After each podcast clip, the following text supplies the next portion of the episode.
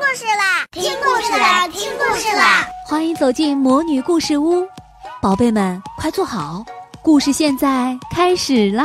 魔女故事屋，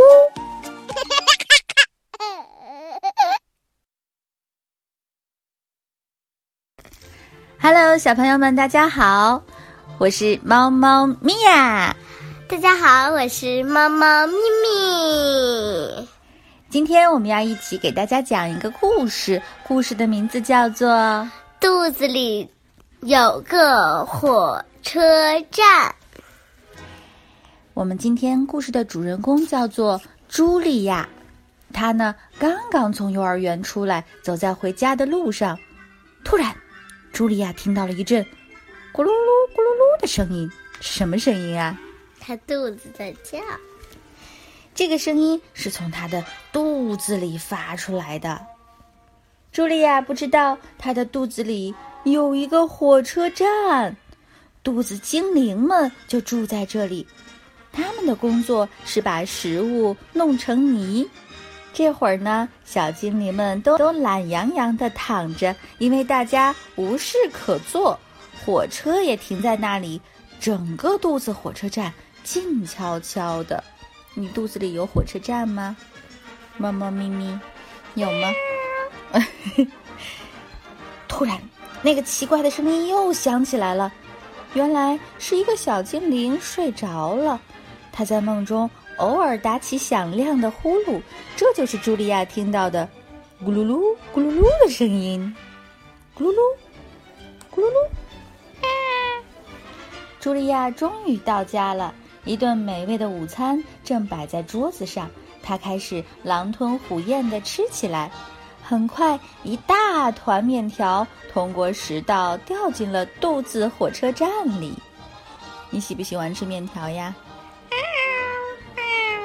不喜欢吃呀？啊我要吃鱼。哦，你喜欢吃鱼呀？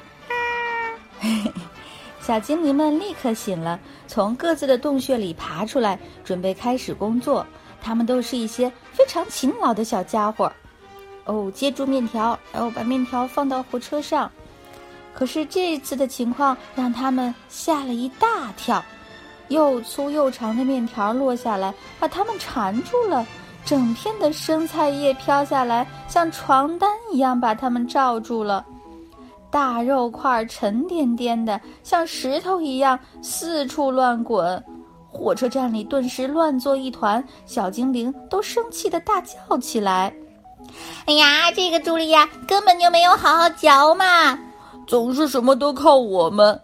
这些食物太大了，我们怎么办呀？”尽管生气，小精灵们还是开始工作了，不然还能怎么办？为什么食物都这么大块儿呀？因为他没仔细嚼，没仔细嚼，咕噜咕噜咽下去了，是吧？火车必须准时出发，但是要把这么一大堆食物弄碎，要花很多很多的时间和力气，因此工作进展得很慢。食物越来越多，堆得像小山一样高。这孩子怎么了？茱莉亚怎么了？吃太多了是吧？是不是吃多了呀？这时出事儿了，一大块东西不偏不倚地砸到一个小精灵的脑袋上，他立刻昏了过去。在幻觉中，他成了一名导游，带着游客在肚子火车站里参观。小精灵告诉游客们：“如果所有食物都被嚼得很碎，那落下的就会是小段面条、小片菜叶、小块苹果和小肉丁。”即使它们掉在哪个小精灵的头上，也不会把它弄疼。但是现实情况是，他自己就被大块的食物给砸晕了，砸晕了。他还继续介绍说：“我们很快就会把食物装进火车车厢，还会在里面加入很多液体，这些液体对消化非常重要。”最后，我们会把液体和食物搅在一起，让它们变成泥。这个过程对我们来说特别有趣。他喜欢干什么呀？把食物和液体搅在一起。一切都准备好，火车就可以出发了。小精灵司机会跳到火车头上，激动地等着门卫打开大门。这扇大门是通往小肠的入口。小肠是一条很长、很窄，而且非常昏暗的隧道，里面的弯道还特别多。隧道的四壁上有不少的管子，它们会伸进车厢，从里面装的泥中吸取营养，然后再把营养输送到血液里。然后火车会载着车厢里剩下的没用的东西继续往前开，穿过大长隧道，最后到达终点。司机会把车厢的东西从一个小门倒出去，这些东西大都会掉在一个白色的容器里，人们管这个容器叫做什么呀？叫喵，叫什么呀？叫马桶。嘿嘿，你怎么了？你你怎么了？一个声音把昏迷中的小精灵唤醒了。几个同伴正忧心忡忡地看着他。食物暴风雨这时已经停止了，一座巨大的食物山正堆在轨道旁边。车站里空荡荡的，只剩下最后一列火车了。其他火车都装满泥出发了。没有了那么多火车，这座食物大山怎么被运走呢？应该怎么运走呀？小精灵们被正在犯愁，小精灵们正在犯愁时，突然刮来一阵刺骨的寒风，接着一堆雪泥状的东西从食管里呼呼的喷涌出来。它们是什么呀？冰淇淋。对了，它们是香草冰淇淋和巧克力奶昔。它还在不停的吃呀。太过分了！我们受够了！小精灵们在冰天雪地中大声抗议道：“火车火车站里的温度越来越低，最后一列火车被冻在轨道上了。”小精灵们开始举行抗议活动，他们大声喊着口号，气呼呼地砸墙，使劲儿地跺脚。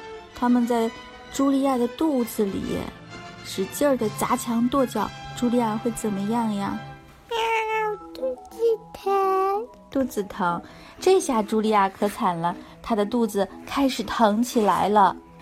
茱莉亚生病了，为什么呢？因为她吃的太多了。对了，她吃的太多太快了，又不好好嚼。终于，在小精灵们快被冻僵的时候，冰雪开始融化了。怎么回事呢？有一阵温暖的雨从天而降，这个雨是什么呀？